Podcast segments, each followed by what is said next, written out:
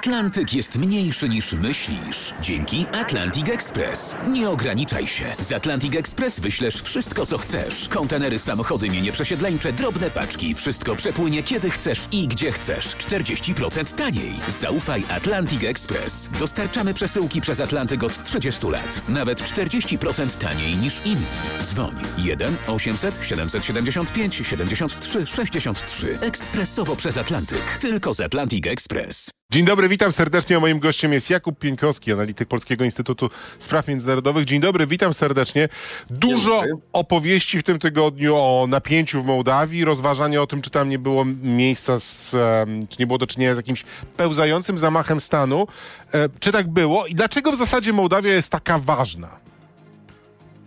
O zamachu stanu w Mołdawii mówimy mniej więcej od dwóch tygodni, kiedy to e, prezydent Maja To Sandu byłby taki ujawniła- pełzający zamach stanu, albo nieudany. Tak. Może Zachód odniósł zwycięstwo i powstrzymał za, zamach stanu. Znaczy mówimy o tym od dwóch tygodni, ponieważ e, prezydent e, Wołodymyr Zełenski miał przekazać prezydent Mołdawii Mai Sandu informacje wywiadowcze, że taki zamach Rosja rzeczywiście planuje.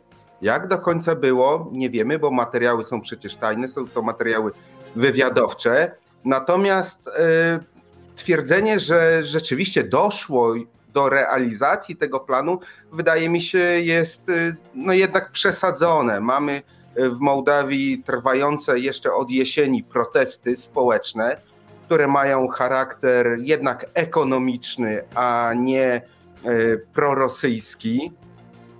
I z tym y, cały czas mamy miejsce. Oczywiście to jest Rosji na rękę, bo wszystko, co destabilizuje Mołdawię, y, A dlaczego? Jest- Dlaczego Mołdawia jest taka ważna? Dlaczego Wołodymyr Załański ma wspierać e, prezydent e, Maję Sandu?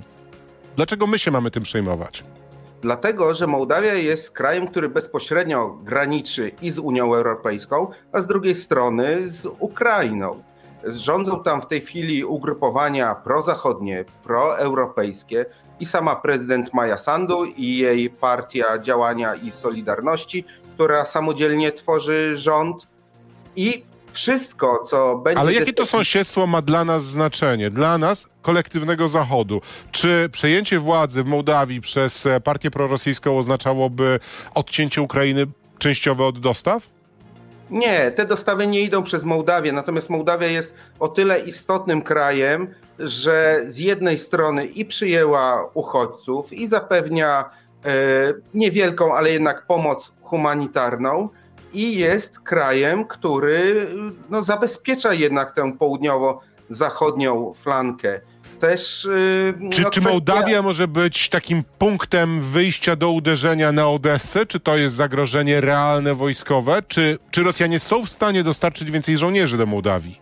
E, O tym się wiele razy mówiło, natomiast to jest, jest szczerze mówiąc bajkopisarstwo, bo owszem, rosyjscy żołnierze są w Mołdawii, w separatystycznym Naddniestrzu konkretnie, ale jest ich tam raptem jakieś półtora, dwa tysiące maksymalnie. W dodatku y, formalnie to są żołnierze rosyjscy, ale w większości to są miejscowi rekruci, którzy mają obywatelstwo rosyjskie którzy poszli do wojska z tego względu, że no, zapewniało ono pewien. To może nie mamy y, się czym przejmować, jeżeli kraj jest e, w gruncie rzeczy nie stanowi zagrożenia. Może, może, może warto machnąć ręką i nie wspierać Mołdawii. mm, nie stanowi na pewno zagrożenia od strony militarnej. Natomiast e, no, wszelkie, wszelki chaos, e, wszelka destabilizacja powoduje jednak problemy na e, południowo-zachodnich rubieżach Ukrainy. Odciąga część uwagi i naszej, mówię tutaj o Unii Europejskiej, tych zachodnich partnerach, i samej Ukrainy. Ukraińcy rzeczywiście przerzucają tam wojsko nad granicę dla bezpieczeństwa, muszą się jakoś zabezpieczać. Ukraińcy zabezpieczają tę faktyczną granicę ukraińsko-naddniestrzańską od 2014 roku. Umocnili, yy, wy, wykopali rowy przeciwczołgowe, umocnili posterunki na drogach. Yy, Wątpię, żeby teraz jakoś nadzwyczajnie wzmacniali te siły, które tam strzegą A granicy. czego chcą Rosjanie? W co gra Kreml, jeżeli chodzi o Mołdawię? A Rosjanom zależy na destabilizacji. Im więcej chaosu, im więcej niepewności, im więcej niepokojów, tym z ich punktu widzenia jest lepiej. Optymalne by było, gdyby się udało obalić władze proeuropejskie, natomiast no, na to się nie zanosi. Jakub Pieńkowski, analityk Polskiego Instytutu Spraw Międzynarodowych. A czego chcą Mołdawianie? No, Mołdawianie to pewnie zależy którzy, bo mamy taką sytuację, że część społeczeństwa protestuje, natomiast to jest jednak stosunkowo nieliczna grupa. Jak popatrzymy A czy to są to... prawdziwe protesty, czy to są protesty skierowane, kierowane jakoś z Moskwy? To takie określenie, że to te tituszki, czyli tacy wynajęci demonstranci, że to jest e, wszystko jedna wielka mistyfikacja. Jaka jest prawda? Każda część jest wynajęta, natomiast raczej to są emeryci, którzy nie mają e, specjalnie zajęcia, a kolei chcą dorobić do słabszych emerytur. Oni to jakiś pomysł na spędzenie emerytury i na dorobienie, Oni są demonstrowanie. przywożeni przez partię Szora do Kiszyniowa. To jest partia, na której czele stoi Ilan Szor, oligarcha, który się ukrywa w Izraelu i który w 2014 roku organizował największy skandal w historii Mołdawii, kiedy to wypra- wyprowadzono miliard dolarów z mołdawskiego systemu Ile? bankowego. Miliard. Ale tak? Jak się zabiera miliard systemu? się wyprowadza za granicę. Z trzech komercyjnych, y, prywatnych banków y, te pieniądze wyprowadzono i one się gdzieś w świecie rozpłynęły. Do końca nie wiadomo cały czas, gdzie, gdzie są, ani tak do końca kto to zrobił. Mm, Rozumiem, że on nadal jest zewnętrznie aktywny w mołdawskiej polityce, ale mm, działa trochę na rzecz interesów Rosji, trochę na rzecz interesów swoich. Co, czym się kieruje w zasadzie? On musi się- ukrywać w Izraelu, bo jest skazany na 7,5 roku więzienia. Natomiast y, to jest przede wszystkim polityk, który gra na siebie. Jego partia jest, ma charakter antysystemowy, a w tej y, konkretnie sytuacji y, jest jej po drodze z Rosją, więc No to- Rosja To, to teraz zróbmy jeszcze krok wstecz trochę e, mm, w, na, w naszą stronę, czyli naszą tego kolektywnego zachodu. Pytałem się, jaki jest nasz interes, e, jaki jest ten też tam najważniejszy gracz nasz europejski, czyli czego chcą Rumuni i dlaczego Rumunia jest dla nas w tej całej układance ważna. Rumunia jest o tyle ważna w, w kontekście Mołdawii, że to jest jedyny kraj Unii Europejskiej, który graniczy z Mołdawią, a z drugiej strony mamy bardzo specyficzną sytuację, ponieważ Rumuni uważają Mołdawię y, za tak naprawdę drugie narodowe państwo rumuńskie. A Mołdawianie są Mołdawian- Rumunami? Uważają Mołdawian za Rumunów. Znaczy, Rumuni uważają Mołdawian za Rumunów, a Mołdawianie uważają siebie za Rumunów? No to jest głębszy problem, bo część I uważa odpowiedź na, ten, Rumunów. odpowiedź na to pytanie na antenie radia RMF24. Zapraszamy na stronę internetową rmf24.pl i do naszych mediów społecznościowych. Jakub Pieńkowski, analityk Polskiego Instytutu Spraw Międzynarodowych e, zostaje z nami. Dziękujemy słuchaczom RMF FM. No dobrze, no to właśnie pytanie. Czy Mołdawianie uważają się za Rumunów? E, którzy i dlaczego? I co to oznacza dla naszej polityki i tego, co my jako kolektywny Zachód powinniśmy zrobić? To jest bardzo głęboki problem tożsamościowy, bo część Mołdawian identyfikuje się jako Rumuni, część, się, część identyfikuje się jako Mołdawianie, ale odczuwają wspólnotę językową, kulturową, historyczną z Rumunami, ale uważają się jednak za oddzielny dzisiaj naród. Część się absolutnie odżegnuje od jakichkolwiek związków y, z Rumunią, a nawet uważa Rumunię za państwo wrogie, które dąży do wchłonięcia Mołdawii. Y, Natomiast mo- nie, nie ulega wątpliwości, że Mołdawianie posługują się językiem rumuńskim i przez A No, jak duże to są części? Jak wielu z nich chciałoby integracji z Rumunią i co na to Rumunii? Sondaże pokazują, że za Unirą, czyli tak zwan, czyli zjednoczeniem z Rumunią, opowiadałoby się 40% m, e, obywateli Mołdawian, Mołdawii. Natomiast kwestia, y, dlaczego by chcieli to robić? Część, owszem, dlatego, że czuje się Rumunami i uważa to za y, rozwiązanie, które by naprawiło pewne krzywdy historyczne, bo Mołdawia dzisiejsza Republika Mołdawia to jest, po- powstała na skutek paktu Ribbentrop-Mołotow, tak w dużym uproszczeniu wcześniej takiego państwa nie było. Ono nie ma związków z tym, co pamiętają ludzie może z trylogii z gospodarstwem mołdawskim, bo jego spadkobiercą jest Rumunia. Nie idźmy do XVII wieku, panie Jakubie. Tak. A część opowiada się za Unirią, dlatego że utraciła wiarę we własne państwo i w to, że się daje jakkolwiek naprawić. A co na to Rumunii? Jedynym, I że jedynym y, sposobem na jakiś taki awans cywilizacyjny, żeby żyć w normalnym państwie, w normalnych warunkach ekonomicznych, to jest likwidacja tego państwa i przyłączenie go do Rumunii. A, a co na to Rumunii? Czego chcą a Rumunii? Rumunii E, od strony takiej czysto retorycznej społeczeństwo, jak jest pytane, czy popiera zjednoczenie z Mołdawią, większość mówi tak. Natomiast jak się dodaje pytanie uzupełniające, czyli y, jeżeli by Mołda Rumunia miała sfinansować to zjednoczenie, a pamiętamy ile to kosztuje, y, jak popatrzymy zjednoczenie NRD z RFN-em, a w Mołdawii sytuacja jest jeszcze gorsza, a Rumunia jest biedniejsza od RFN-u, no to większość Rumunów się jednak zaczyna zastanawiać. Więc poza retoryką. Czyli pa to... patriotyzm, ale do pewnych granic. Ja spotkałem się z taką tezą, że nam, kolektywnemu Zachodowi, jeszcze raz używam tego pojęcia, ale w gruncie rzeczy chodzi o Unię Europejską partnerującą ze Stanami Zjednoczonymi z NATO, e, że nam opłaca się zaangażowanie wojskowe, społeczne, gospodarcze, polityczne, organizacyjne w Mołdawii, dookoła Mołdawii, dlatego że to może być dobry przykład dla wszystkich krajów z obszaru postsowieckiego, jeżeli by się udało Mołdawię tam przeprowadzać ten cywilizacyjny awans, e, rozwój, poprawę sytuacji życia obywateli, e, to byłby dobry przykład dla tych krajów z obszaru postsowieckiego, że e, bardziej opłaca się być z nami niż z Rosją. Zapewne tak i sytuacja nam sprzyja o tyle, że mamy w końcu władze w Mołdawii, które jednoznacznie się opowiadają za integracją z Zachodem i są skłonne rzeczywiście reformy wdrażać, a nie tylko zapewniać, że mają aspiracje proeuropejskie, a potem e, to tak samo. Dobrze, mają aspiracje, mają ambicje, mają cele, a mają osiągnięcia? Pewne osiągnięcia już mają, oczywiście, że tak.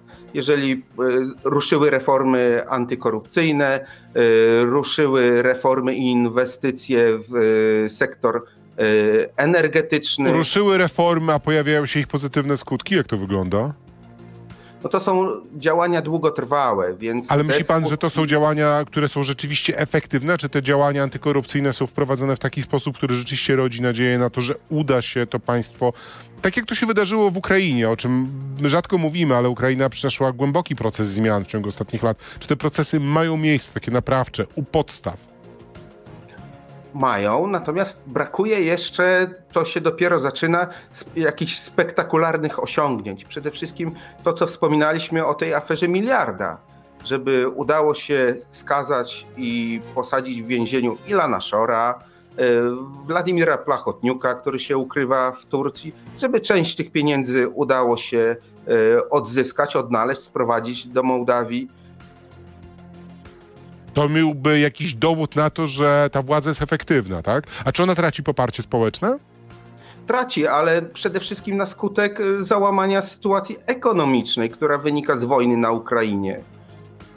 Bo y, mamy taką sytuację, że Rosja wykorzystuje to i yy, chcąc te nastroje jeszcze pogorszyć, od jesieni ubiegłego roku łamiąc obowiązujące kontrakty, zaczęła ograniczać dostawy gazu do Mołdawii. A mołdawska gospodarka i także y, zwykli mieszkańcy są uzależnieni od Czyli gazu. Mołdawia jest w jakimś sensie takim miejscem, w którym jednym z niewielu, w których rosyjski szantaż gazowy trochę zadziałał.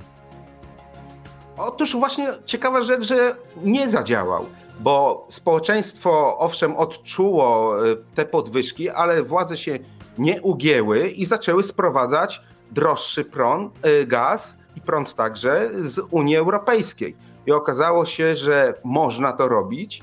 Co prawda to y, są dodatkowe koszta, ale państwo nie musi temu szantażowi rosyjskiemu ulegać. My, e, po, powiedział pan, że w krótkim terminie teraz Rosji zależy na destabilizacji, na odciągnięciu uwagi. Rosja jest skoncentrowana e, teraz w krótkim i średnim terminie na kwestii wojny z, z Ukrainą, na, na walkach w Donbasie, ale czy długoterminowo Rosjanie traktują Mołdawię jako część tego obszaru, który chcieliby zjednoczyć, tej, tej, tej ich misji odbudowy z obszaru postsowieckiego, odtworzenia imperium? Mołdawia miała być jego częścią? Jak najbardziej. No, Mołdawia wchodziła w skład Związku Radzieckiego, jest postrzegana jako część tak zwanego ruskowo mira i y, takim optimum by było obalenie tych y, władz proeuropejskich, zastąpienie ich y, władzami przychylnymi Rosji, tak jak było... I most lądowy idący jeszcze przez y, Mikołajów i Odessę do Mołdawii, odtworzenie imperium w takim sensie, tak? No, co do końca ma w głowie Władimir Putin, tego nie wiemy. To nie musi być y, y, odbudowa Związku Radzieckiego taka stricte formalna, natomiast podporządkowanie władz, żeby one były uległe Moskwie, y, żeby takie władze rządziły w Kiszyniowie, no to jasne, że to byłby idealny Czy to jest możliwe w średnim, dłuższym terminie według pana? Kwestia, jak będzie przebiegała wojna obronna Ukrainy też kwestia, na ile władze mołdawskie będą skuteczne we wdrażaniu reform, żeby ludzie poczuli, że y, państwo rzeczywiście się zmienia, że są osiągnięcia, że te y, wyrzeczenia, które ludzie ponoszą, powodują jednak, y, przynoszą pozytywne efekty. Bo no to, to koniec końców ludzi przekonuje. Dyskusje takie geopolityczne, Y, no nie zastąpią y, no, Chleba, nie, nie gazu i wody. A czy, czym, czym jest e, w tej układance Gałgazja, a czym jest Naddniestrze i na ile realne jest e, rozwiązanie mm, tego, tego konfliktu istniejącego w zasadzie od zarania istnienia Republiki w Mołdawii? Gagauzja to jest obszar autonomiczny na południu kraju, w którym mieszkają Gagauzi. To jest ludność tureckojęzyczna, ale która wyznaje prawosławie i która się z bardzo dużą życzliwością odnosi do Rosji. Tam e, rosyjskie... Czyli oni się czują częścią tego ruskiego miru, tak? w znacznej części tak. To jest obszar jeden z najbardziej przychylnych e, Rosji, natomiast uznający zwierzchnictwo władz centralnych w Kiszyniowie. A on jest ważny, jak rozumiem, z takiego czysto strategicznego punktu widzenia, geograficznego położenia, dlatego że jest blisko Morza Czarnego i stanowi potencjalnie e, miejsce jakiejś destabilizacji wojskowej, prowokacji, czy, czy, czy dlaczego, dlaczego jest ważny? Dlatego, że jest obszarem sympatyzującym e, z Rosją i można się zawsze e, powołać na to, że Rosja staje w obronie e, ludności, która wzywa ją do tej obrony. Natomiast szczególnie strategiczna Gagauzja nie jest. To tam nie ma ani przemysłu, ani nie jest e, specjalnie e, ludna. W dodatku jest odcięta też od Morza Czarnego terytorium ukraińskim. Natomiast zupełnie inna sytuacja jest w Naddniestrzu. Naddniestrze to jest obszar, który od 90, od 90 roku tak naprawdę rządzi się sam. Jest zbuntowaną republiką, której nikt nie, na świecie nie uznaje, łącznie z Rosją, która jest e, jego faktycznym protektorem. I Rosja wielokrotnie wykorzystywała Naddniestrze, aby próbować naciskać na władze y, mołdawskie, aby były bardziej spolegliwe i, re, i y, rezygnowały z prób y, integracji. I to jest obszar, który faktycznie jest pod kontrolą wojskową Rosji. Wojskową tak, natomiast władze naddniestrzańskie z jednej strony zapewniają o tym, że widzą swoją przyszłość w jedności z Rosją, natomiast tam rządzi y, firma Szeryf. To jest taki konglomerat mafijno-biznesowy. Klub, jest, klub należy do szeryfa. Jest częścią imperium. Tak, stąd jest ta nazwa. Natomiast. A skąd y, się w ogóle wzięła ta nazwa szeryf? Mm, szeryf się wziął stąd, że zakładali tę firmę dawni oficerowie KGB i MSW, więc to było nawiązanie do tej y, milicyjnej y, przeszłości. Oni, oni się czuli takimi dzikimi szeryfami na dzikim zachodzie. No, no dobrze, ale, ale, ale to jest e, obszar, który wojskowo jest rządzony przez Rosję, e, zarządzany przez tą grupę oligarchiczną, ale pytam się o ten, mm, e, ten aspekt wojskowy, dlatego że jak rozumiem teraz Rosja też z powodu sytuacji wojskowej na zachodnim e, obszarze Morza Czarnego nie ma specjalnie możliwości dostarczenia tam posiłków, wyprowadzenia stamtąd jakiejś ofensywy, czyli to nie jest miejsce, które stanowi zagrożenie, ale może stanowić jakąś bazę, czy raczej próba e, zwiększenia tam obecności wojskowej przez Rosję by prowadziła momentalnie do tego, że Ukraińcy by to e, byli w stanie no, zabezpieczyć. To jest obszar, który może służyć jako zaplecze jakichś działań sabotażowych, wywrotowych, natomiast nie inwazji zbrojnej. Tam jest jakieś półtora, dwa tysiące y, żołnierzy rosyjskich. Do tego byśmy mogli dodać jakieś 6-8 tysięcy miejscowego naddniestrzańskiego wojska, sił MSW, y, sił bezpieczeństwa państwowego. Mają te siły maksymalnie kilkanaście czołgów, y, trochę artylerii, natomiast nie mają lotnictwa bojowego. Więc póki Rosjan nie ma pod Odessą, a wygląda na to na szczęście, że nie dotrą tam, no to jakakolwiek ofensywa z Naddniestrza po prostu nie ma najmniejszych szans. To nie są siły, które są w stanie zagrozić Ukrainie. Natomiast y, w przypadku, gdyby teoretycznie próbowały one dokonać inwazji na Mołdawię, no to siły mołdawskie owszem są bardzo słabe, ale wtedy y, no, automatycznie siły ukraińskie weszłyby do Naddniestrza. A, a jak w tej układance wojskowej prezentuje się Rumunia? Jaki potencjał wojskowy ma Rumunia? My dużo mówimy o budowie polskiego potencjału wojskowego. E, Rumunii e, to jest największy obok e, nas kraj w Europie Środkowej. Jaka jest ich perspektywa na kwestie bezpieczeństwa? Rumuńska perspektywa jest y, zbliżona do polskiej, jeżeli byśmy popatrzyli to, na to, jakie y, zagrożenie stanowi Rosja. Jaka powinna być rola Stanów Zjednoczonych i Unii Europejskiej w systemie bezpieczeństwa. Natomiast y, Rumunia, mimo bardzo takiej głębokiej nieufności wobec Rosji, wstrzemięźliwie się zachowuje, jeżeli chodzi o wspieranie Ukrainy. Jest państwem, które popierają politycznie przyjęło uchodźców, zapewnia pomoc humanitarną, zapewnia tranzyt y, uzbrojenia, amunicji od innych y, partnerów y, europejskich.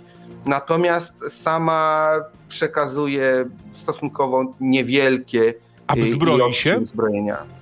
Rumunia? Tak, jak najbardziej. Rumuni bardzo dużo inwestują we własną armię, mają owszem problemy z realizacją tych y, kontraktów, z ich obsługą. No, w Europie Środkowej to się zdarza. To znaczy, no problem jest taki, że w, duży, w krótkim czasie wydać bardzo dużo pieniędzy. To z jednej strony takie czysto administracyjnie jest trudne, a z drugiej strony y, później dopilnować kontrahentów, żeby rzeczywiście te projekty zrealizowali. Rumuni mają problem z budową korwet, z budową okrętów podwodnych, ale... Gdzieś to już słyszałem o jakimś kraju, ale to po drugiej stronie regionu. Jakub Pieńkowski, analityk Polskiego Instytutu Spraw Międzynarodowych. Bardzo serdecznie dziękuję za poświęcony nam czas. Dziękuję, do widzenia, do usłyszenia. Dziękuję. Dziękujemy słuchaczom e, za spotkanie w tej audycji. Dobranoc.